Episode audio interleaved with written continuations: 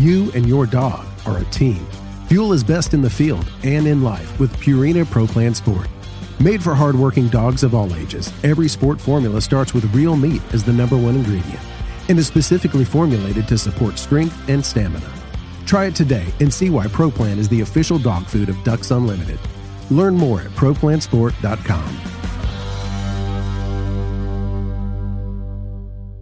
Mossy Oak has partnered with Ducks Unlimited to bring you Shadowgrass Habitat, the official camo of Ducks Unlimited. Shadowgrass Habitat pays homage to the first waterfowl specific camo pattern ever made, Mossy Oak Shadowgrass, while incorporating the most realistic, digitally accurate images of the natural habitats that make up true waterfowl habitat. Mossy Oak is committed to conservation as its highest priority. With the launch of Mossy Oak Shadowgrass Habitat, Mossy Oak will continue funding habitat protection projects through our longtime partnership with Ducks Unlimited. Check out the new Shadowgrass Habitat pattern at mossyoak.com. Step into the world of Campus Waterfowl, a community that's shaping the future of the hunting industry. At Campus Waterfowl, we're more than just hunters. We're students. We're, students. we're conservationists. We're conservationists with the next generation. The next generation. Join us as we highlight the dedication and commitment of young hunters nationwide. Visit campuswaterfowl.com to become part of our story. Campus Waterfowl, the future of hunting starts here. We are the Ducks Unlimited Nation united by our passion for hunting, the outdoors, and conservation. The habitats that Ducks Unlimited have been maintaining and building since 1937 have effects far beyond the duck hunting community.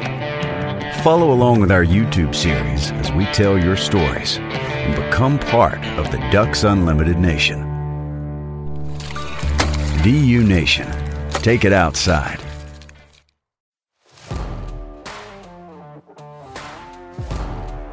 Welcome to the Ducks Unlimited podcast, the only podcast about all things waterfowl.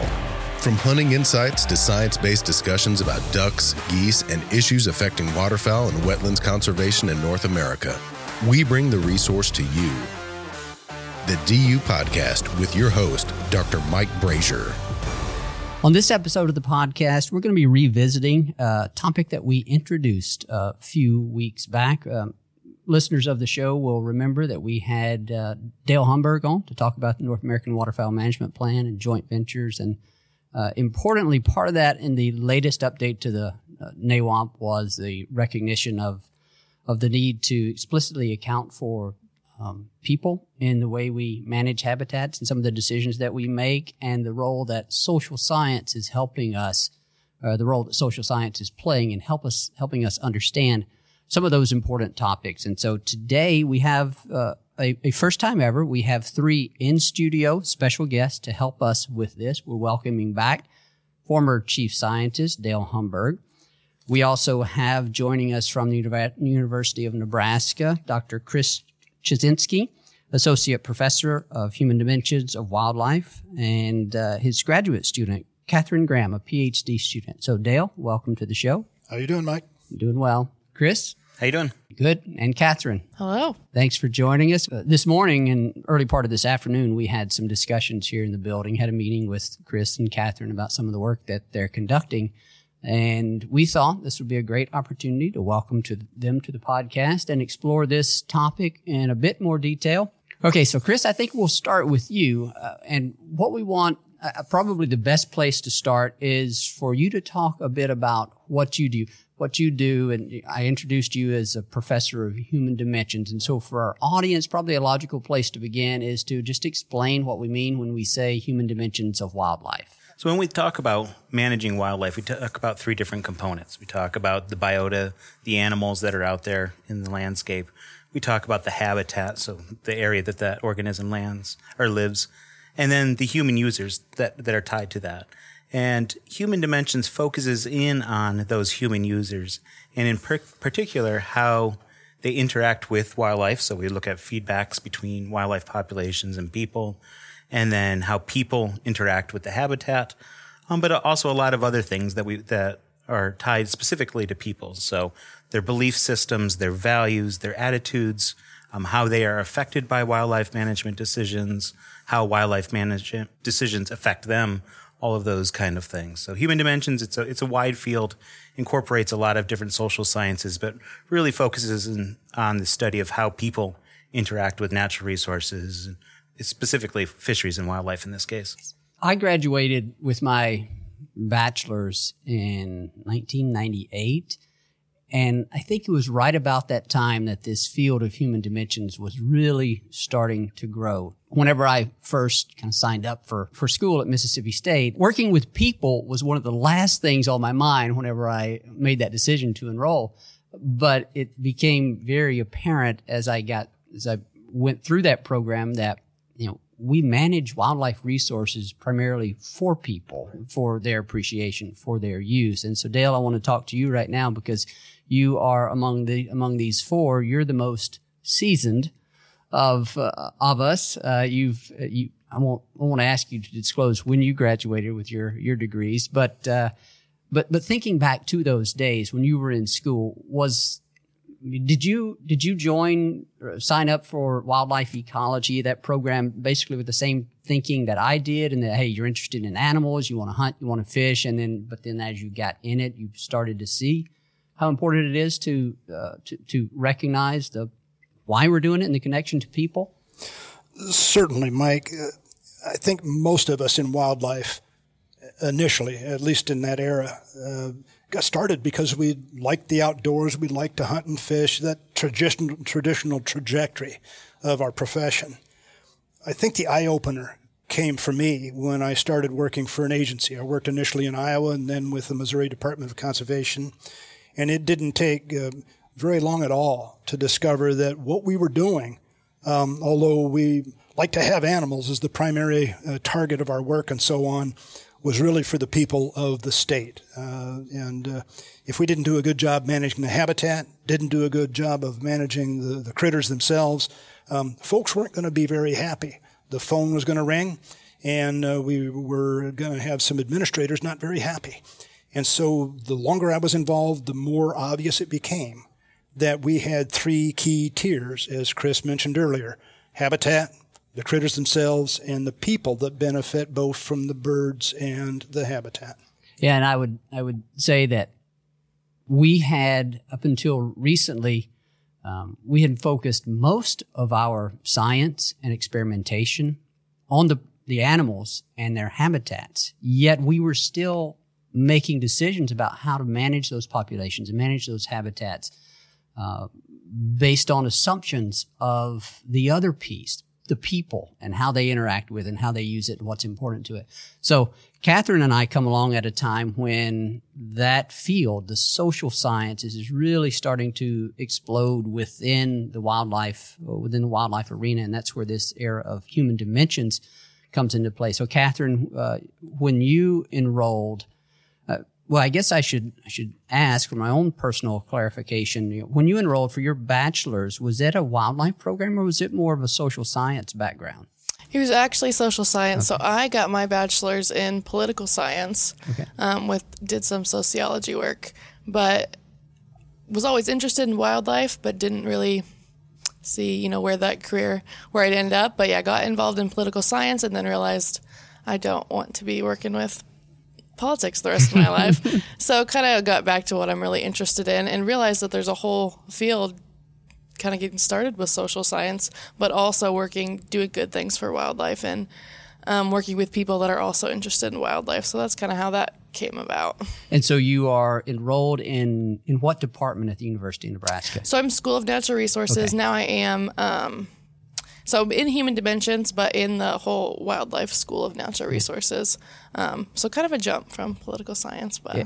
it's it's very neat just sort of looking back through the years of how you know traditional wildlife programs at universities the the the academicians, the professors in those positions were pretty much all uh, habitat or population species specialists. But now we have we have all three science is represented, which is actually really cool. And I think it rep- it's it's why we're starting to make some great strides in understanding uh, those connections. And of course, the next step is in figuring out how we can apply that science, what we learn from that science about what motivates people and how they interact with the, the species and, and the habitats. And so that's part of what we're here to discuss today and some of the work that you, Katherine, and Chris are, are conducting in, in, partnership with Ducks Unlimited and others. So, uh, Chris, I guess picking back up where we were, um, we you've sort of defined human dimensions, and that's your area of specialty. So maybe if you could uh, talk, uh, give a few examples of the type of work that you actually do in your lab and some of your students. Yeah, so we do quite a bit of, um,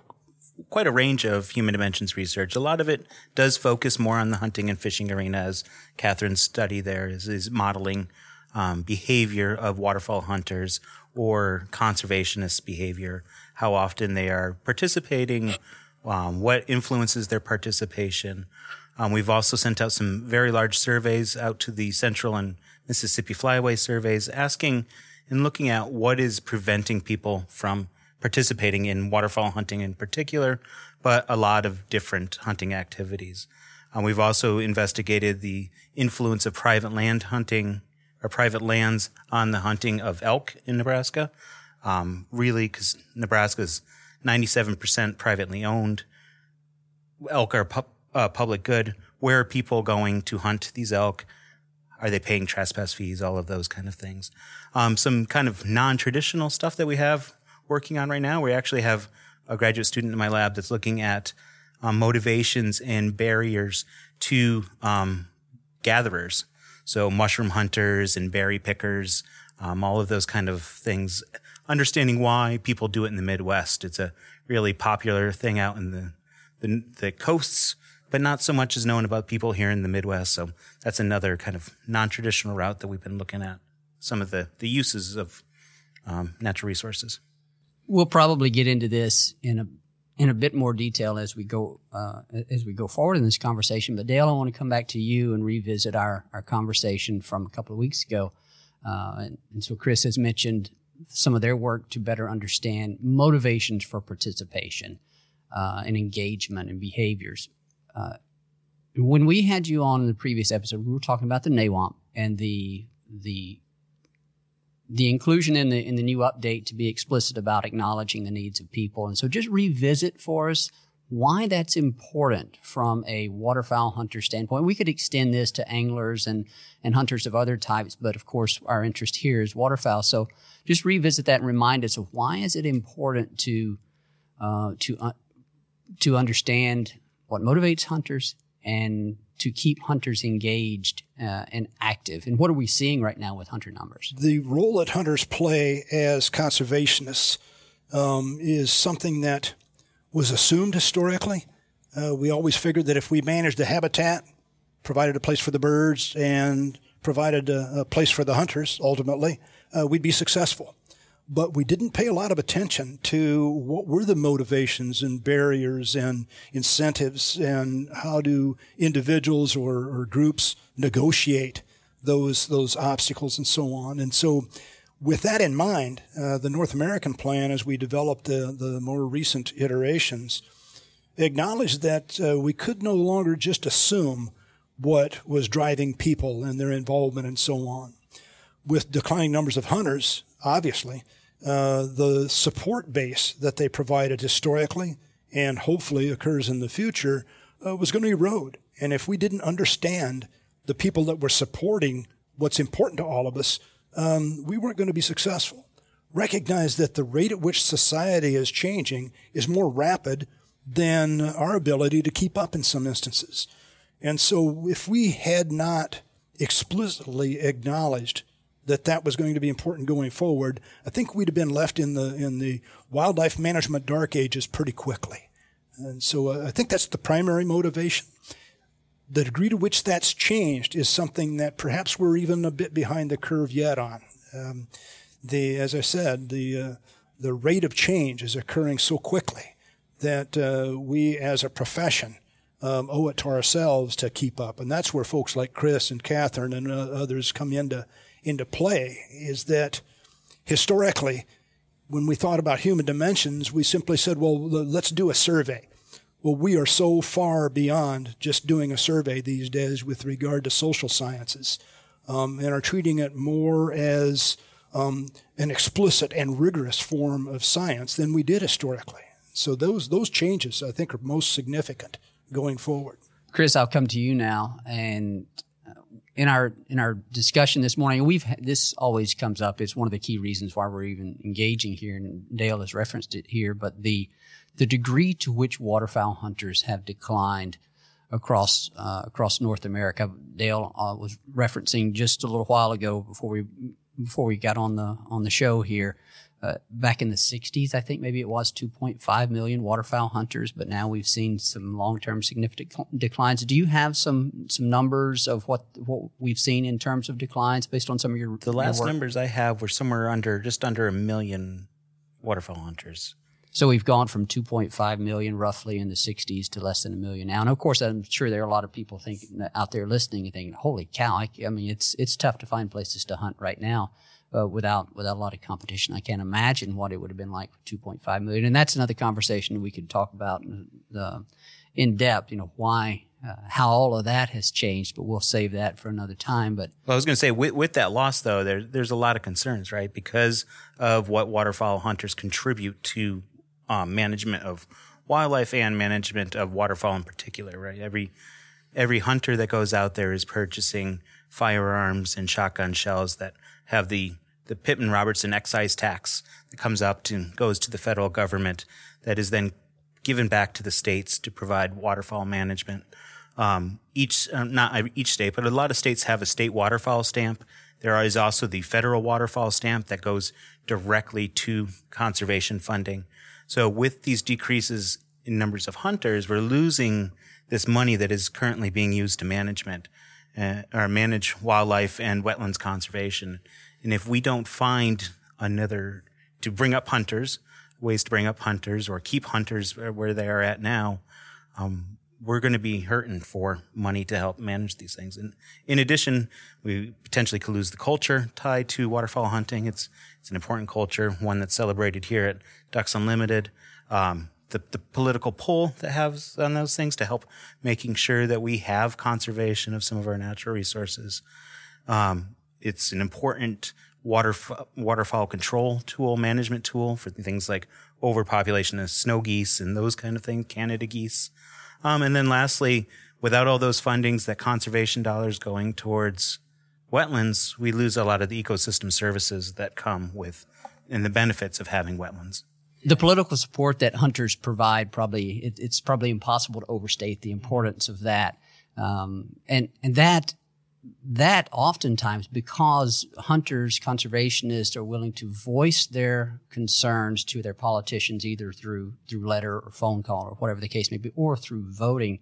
That many times will translate into a greater amount of resources, you know, through some sort of like the farm bill is a great example, and and the ability, the, the degree to which conservationists speak out in support of the programs within that within that um, that piece of legislation is really, really important. And so it's not just the direct contributions that the individual hunters or conservationists make out of their own pocket, but it's their political influence as well, as you talked about. So let's move now to a discussion of what what you've learned uh, with respect to motivations for hunting and and then barriers uh, or to to hunting. And so what? Uh, so either Chris, you or Catherine, probably in a good position to to address that? So we've done work focused on waterfowl hunters for motivations. Well, really all big game, small game, and then I also did a side project actually looking at motivations of anglers in Nebraska. And really, no matter your outdoor recreation of choice, you're really motivated by getting outside, being in nature, appreciating wildlife. Um, and then second to that is just getting out there with people who care about wildlife like you do, your friends and your family. That's really what's driving really any person choosing to get out there and get outside, um, which has a lot of opportunity to get people to try other activities. So, um, say our small game hunters who you know love getting out there and seeing birds. There's plenty of opportunity to try other, say, waterfowl hunting, um, where you also have that, and also that social aspect of getting out with your friends and going out in the morning and doing all that good stuff. So, I really see a lot of similarities when it comes to what gets people outside and what gets them excited to participate. Does does that tend to vary geographically or demographically, or, or how does all that break down? We tend to see in a study that one of my um, previous graduate students did, Matt Heinrichs. He looked at that geographically, and we saw very little um, difference between a waterfowl hunter in Montana to one in Oklahoma or Michigan. They tended to all have similar motivations the same thing as Katherine just said, an angler has very similar motivations to getting out and participating as a waterfowl hunter. One of the, the, the minor differences that we do see is that we do tend to see things like big game hunters being more motivated by trophy or um, filling your freezer is the big thing. Um, so the degree that which people want to consume the prey is, is varies a little bit more. But why they actually, the main reasons they do it is, as Katherine said, to get outside and, and be with people. And then also um, barriers to uh, to entry. What are we seeing and what are we hearing in terms of that? Because we've done a y'all done a host of surveys, and there are a host of surveys that have been uh, conducted just sort of across North America to begin to address these questions. But what's what show up as some of the key barriers to to participation? So overwhelmingly, the biggest thing that we've come across is access. So access to the resource, just places, public land places to go. Um, places that are close to home so you're not driving, you know, eight hours. That's no matter your hunting group or even anglers who have never participated in hunting, they perceive that as something that's keeping them back. So, yeah, any group, somewhere to go is the biggest thing holding people back. And tied with that, though, in a place, especially like Nebraska, that's 97% privately owned, um, the, the either the actual, the realized constraint or the, the actual um, perceived constraint of that you have to pay a lot of money to access private property um, is another barrier that holds people back. And whether it actually occurs or not, it is a big mental um, hurdle that people have to, to try to figure out. You and your dog are a team. Fuel is best in the field and in life with Purina Pro Plan Sport. Made for hardworking dogs of all ages, every sport formula starts with real meat as the number one ingredient and is specifically formulated to support strength and stamina. Try it today and see why ProPlan is the official dog food of Ducks Unlimited. Learn more at ProPlansport.com.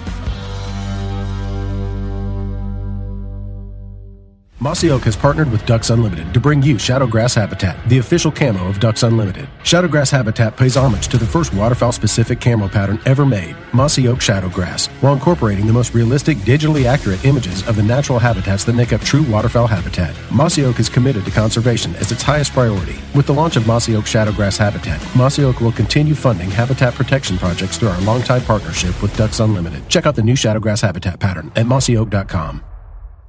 Step into the world of Campus Waterfowl, a community that's shaping the future of the hunting industry. At Campus Waterfowl, we're more than just hunters. We're students. We're, students. we're conservationists. We're conservationists with the next generation. The next generation. Join us as we highlight the dedication and commitment of young hunters nationwide.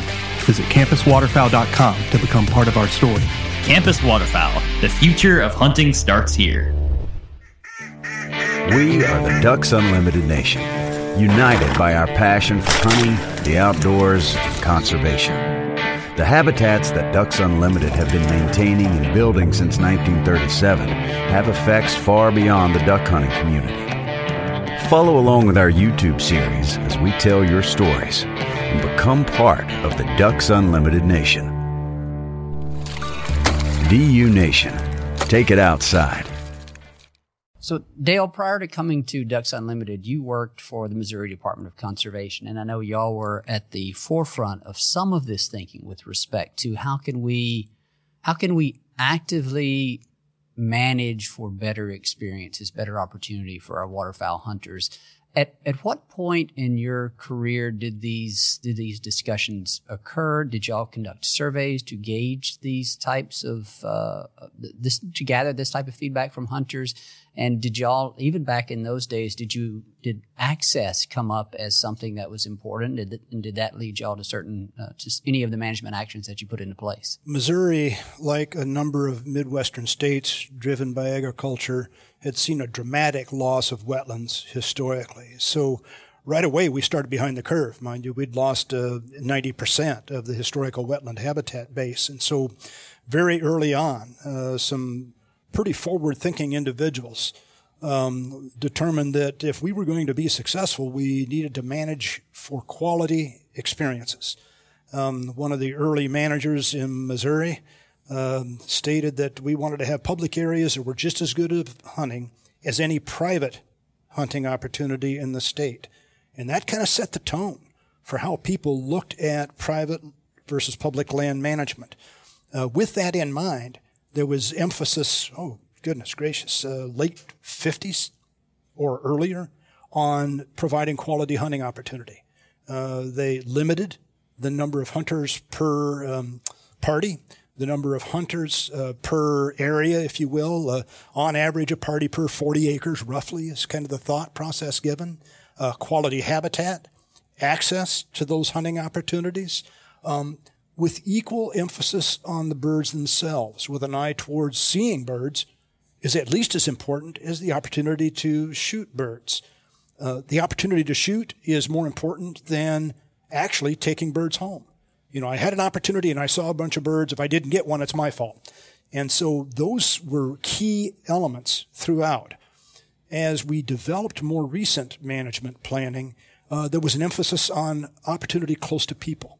You know, when we developed uh, wetland management plans in the late 80s and through uh, 2000s, um, there was emphasis on places close to Kansas City, St. Louis, Springfield, other areas with population centers.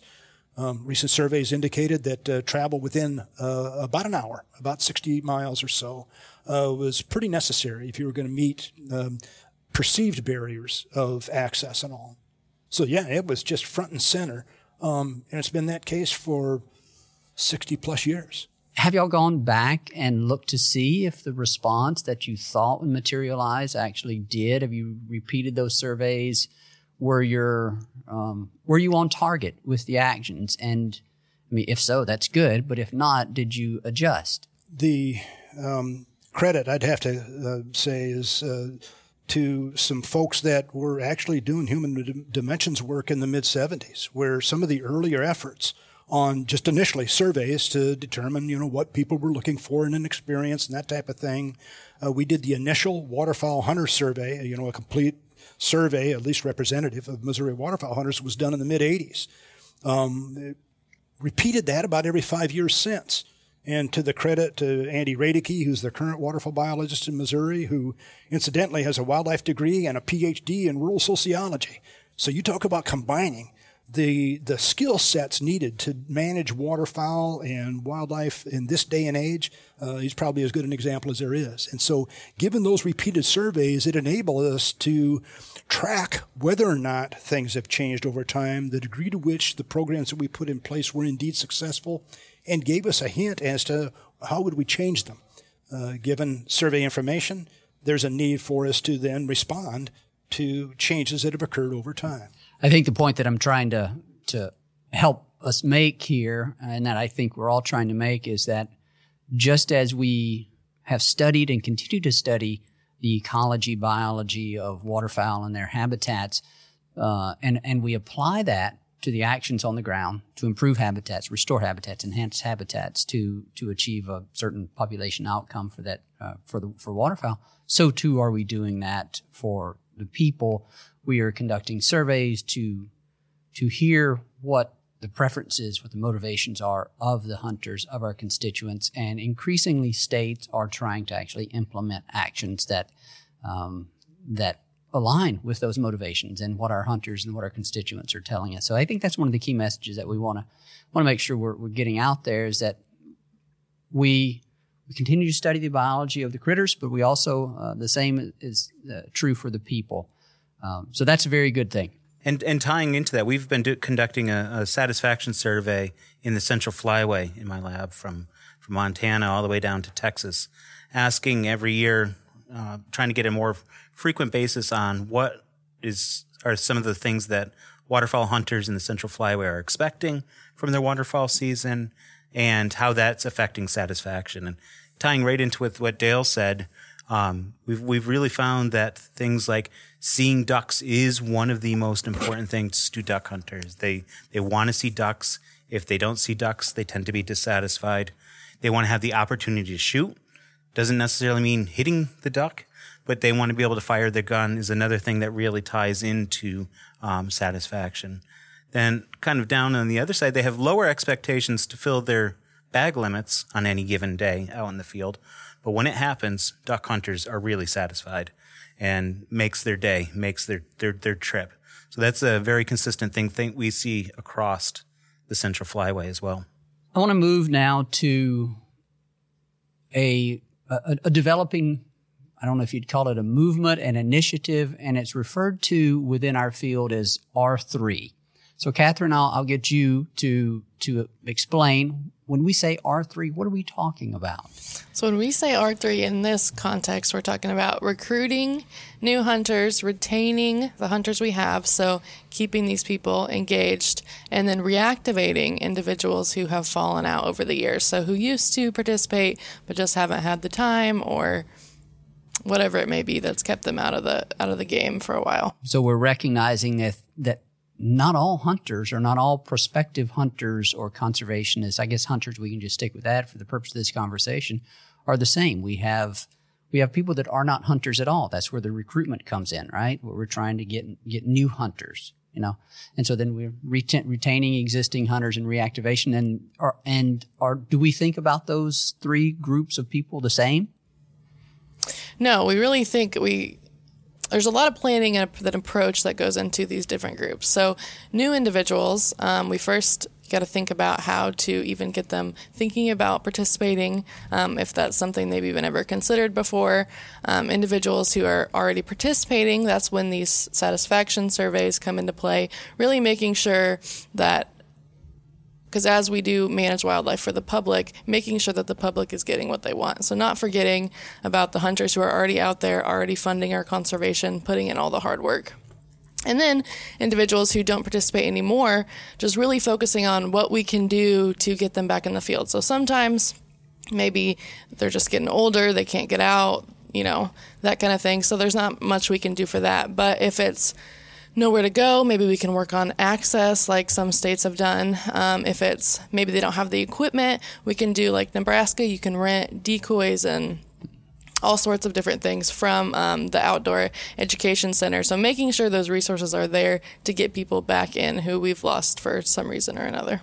And and your uh, you just completed your master's degree, mm-hmm. and you're starting your PhD now, and your master's work actually helped us understand a bit more about waterfowl hunters in this realm of you know reactivation, recruitment, retention. Um, so I, I think I'd like to talk a bit about that. So um, I guess at a at a high level, maybe share. I know from the conversation this morning, um, one of the most fascinating things that I learned was uh, was number one what we called the, what you call the churn rate. Um, explain that phenomenon uh, whenever I I introduce that. So explain what I really mean when I say churn rate. What, what are we talking about? What did you find? What was the neat aspect of your study there? Right. So in addition to this decreasing active participation, we're also seeing what you're calling um, high churn. And that really refers to um, the rate of individuals who are purchasing in one year but then not purchasing in the next. So when we have high churn, we see a lot of individuals who say purchase a license um, in one year, but then the next year, for whatever reason, they can't purchase. And then maybe a few years down the line, they do purchase again.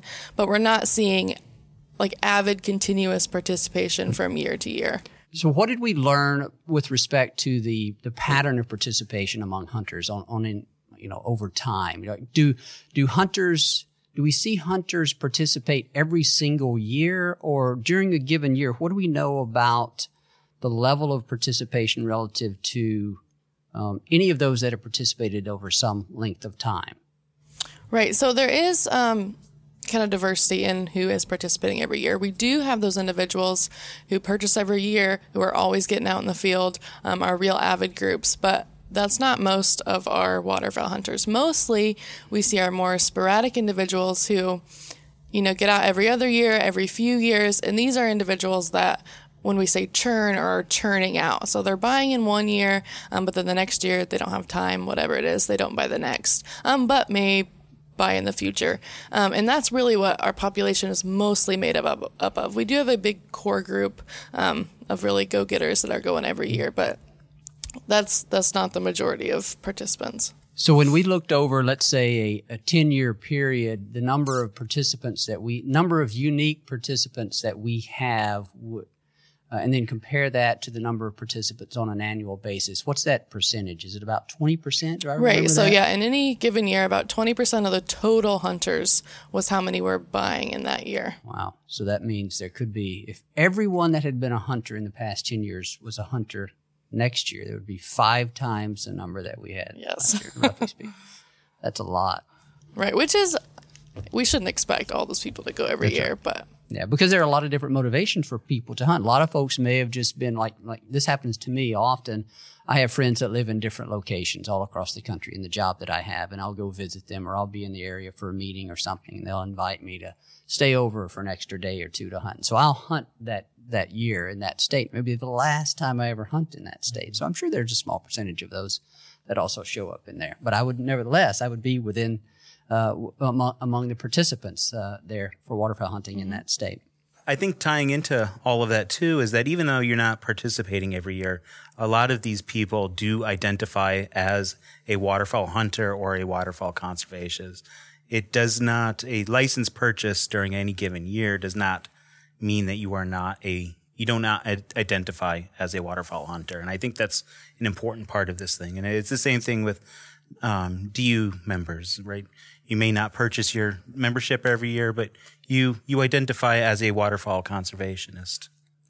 What are we seeing with respect to demographics uh, among waterfowl hunters? Uh, I'm mainly thinking male, female. That was one of the interesting thing that that uh, jumped out to me with respect to recruitment rate among women was higher than it was for men, and that's a really encouraging and exciting thing. I know Mallory Murphy here in our uh, here in national headquarters has, um, has, worked with some of our our sponsors on on their a, a women's only line of of hunting gear, and so. Uh, that's just a very exciting area right now, I think, uh, in the entire waterfowl community. What did you, how did that uh, shake out in your research? What were you seeing with respect to uh, men and women?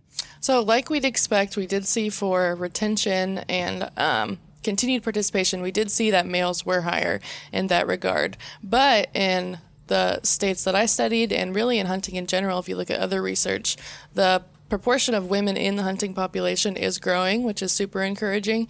And especially when you look at just women in general to previous years, we are seeing more people get involved um, and starting to participate more actively from one year to the next, which, like you said, is super encouraging. And tying into that, the younger women too, I think, right? Right. Like college age, like we were talking about earlier. Yeah, this my age people, college age individuals, um, are really stepping in and getting involved and enjoying it. And that's really important when we think about the generation that we're losing, the baby boomers. They're the ones that we're seeing um, fade from our uh, from our hunter um, hunter population, our, our, member population, and uh, that's a large segment of society. And so it's going to take men, women, uh, you know, all demographics to replace the support the uh, the political and financial support that those uh, that those people brought uh, to our efforts. So I think that's really exciting. and It's really important also. Uh, Chris, I'm interested, uh, given your background and, and, responsibilities and profession these days, is uh, look 10 years down the road. Look at the rate at which society is changing and you know, what are those things that we really need to be aware of? You mentioned a minute ago the the fact that the, the baby boomers mm-hmm. um, and the age structure of the people in support of waterfowl conservation is changing. So, what are the challenges going forward? So, uh, as we mentioned a little bit before, that um, the primary pe- uh, waterfowl hunters are older white males, um, and they are aging out of the the ability to go out and, and hunt waterfowl. Um, with this, we've and you hear this on the news all the time about the changing demographics in the United States. That um, people of color are increasing in, in um, proportion, um, and so when we're t- thinking about recruiting and bringing in new new anglers, we need to think about opening up our audience a bit more, um, reaching out to some of these different groups that ne- may not have necessarily been part of waterfowl hunting in the past. Um, and, and this is can be a little difficult. Some of these these groups don't have necessarily the previous culture tied to waterfowl hunting um, or or hunting in general. So trying to reach out and embrace some of these differences, trying out some new things to get people involved, I think is going to be absolutely important. Katherine mentioned earlier today that the, the, the whole idea of social habitat. And so if we think about social habitat and the way we think of waterfowl habitat, then what are the key elements that are going to be needed going forward? You know, ducks need a place to nest. They need a place to migrate. They need a, uh, they need a food source to fuel their migration. Well, what's going to be necessary for us to fuel waterfowl conservationists in the future? What form will that take? And we've seen the landscape change with regard to waterfowl. The social landscape has changed as well. So we need to be as quick on our feet going forward, thinking about how does that social structure in support of waterfowl conserva- conservation going to change going forward. And so I think we all share that responsibility mm-hmm. in terms of academic understanding, in terms of advocacy for that social framework and so on. And so how do we as individuals make sure that that, that social habitat emerges and grows going forward? And, pro- and provides a space for a large group of people and a sure. diverse group of people. Well, with regard to that whole notion of social habitat, DU is so well positioned as are other conservationist organizations. You know, when you think of uh, Wild Turkey Federation and others of the same thing, they provide that social habitat where people of the same mind that have the same concerns can in fact play a role going forward of establishing that social environment of that's welcoming, that's engaging, um, and and I think we have an opportunity in DU to play that role going forward. Yeah, I definitely think so, and it's uh, it's exciting uh, having to see the evolution of how we're incorporating social science into the work that we do, whether it be within Ducks Unlimited, whether we do, whether it be within the wildlife profession uh, at large, and whether it be driving our habitat conservation actions to ensure that what we're doing on the ground is good for the birds as well as good for the people. Uh, access, learning that access is one of the primary barriers to to entry to hunting for a lot of people. We can use that to inform some of the actions that we're doing, but also when we're just talking about the social habitat and the um, growing the, the, the constituent base that that we need to continue to support our, our habitat efforts and support waterfowl population. I think it's all really well, I know it's all really important, and it's it's just exciting to be able to um, apply some of the science that you in the human dimension social sciences field are bringing to this. And so, thank you for taking the time to join us today. Today, Dale, Chris, Katherine, thank you all so much for being here, and uh, thanks for joining us on the show. Thank you. Thanks for having us. Yeah, thanks. Special thanks to our guest on today's show. In studio, we had joining us former chief scientist Dale Humburg. We also had associate professor from the University of Nebraska, Chris Chizinski, and his PhD student, Katherine Graham. We appreciate their insights on a very important topic. We also thank, as always, our producer, Clay Baird, for the great job he does with the podcast and getting them out to you, our listeners.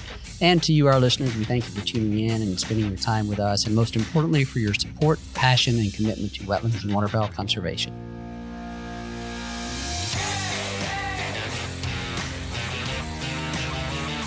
Thank you for listening to this episode of the DU Podcast.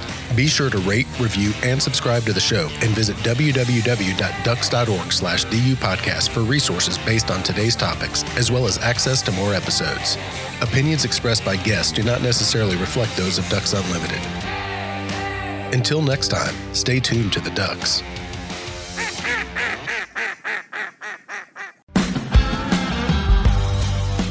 You and your dog are a team. Fuel is best in the field and in life with Purina Pro Plan Sport. Made for hardworking dogs of all ages, every sport formula starts with real meat as the number one ingredient and is specifically formulated to support strength and stamina. Try it today and see why ProPlan is the official dog food of Ducks Unlimited. Learn more at ProPlansport.com. Mossy Oak has partnered with Ducks Unlimited to bring you Shadowgrass Habitat, the official camo of Ducks Unlimited. Shadowgrass Habitat pays homage to the first waterfowl specific camo pattern ever made, Mossy Oak Shadowgrass, while incorporating the most realistic, digitally accurate images of the natural habitats that make up true waterfowl habitat. Mossy Oak is committed to conservation as its highest priority. With the launch of Mossy Oak Shadowgrass Habitat, Mossy Oak will continue funding habitat protection projects through our longtime partnership with Ducks Unlimited. Check out the new Shadowgrass Habitat pattern at mossyoak.com. Step into the world of Campus Waterfowl, a community that's shaping the future of the hunting industry. At Campus Waterfowl, we're more than just hunters. We're students. We're, students. we're conservationists. We're conservationists with the next generation. The next generation. Join us as we highlight the dedication and commitment of young hunters nationwide. Visit campuswaterfowl.com to become part of our story. Campus Waterfowl. The future of hunting starts here. We are the Ducks Unlimited Nation, united by our passion for hunting, the outdoors, and conservation. The habitats that Ducks Unlimited have been maintaining and building since 1937 have effects far beyond the duck hunting community. Follow along with our YouTube series as we tell your stories and become part of the Ducks Unlimited Nation. DU Nation, take it outside.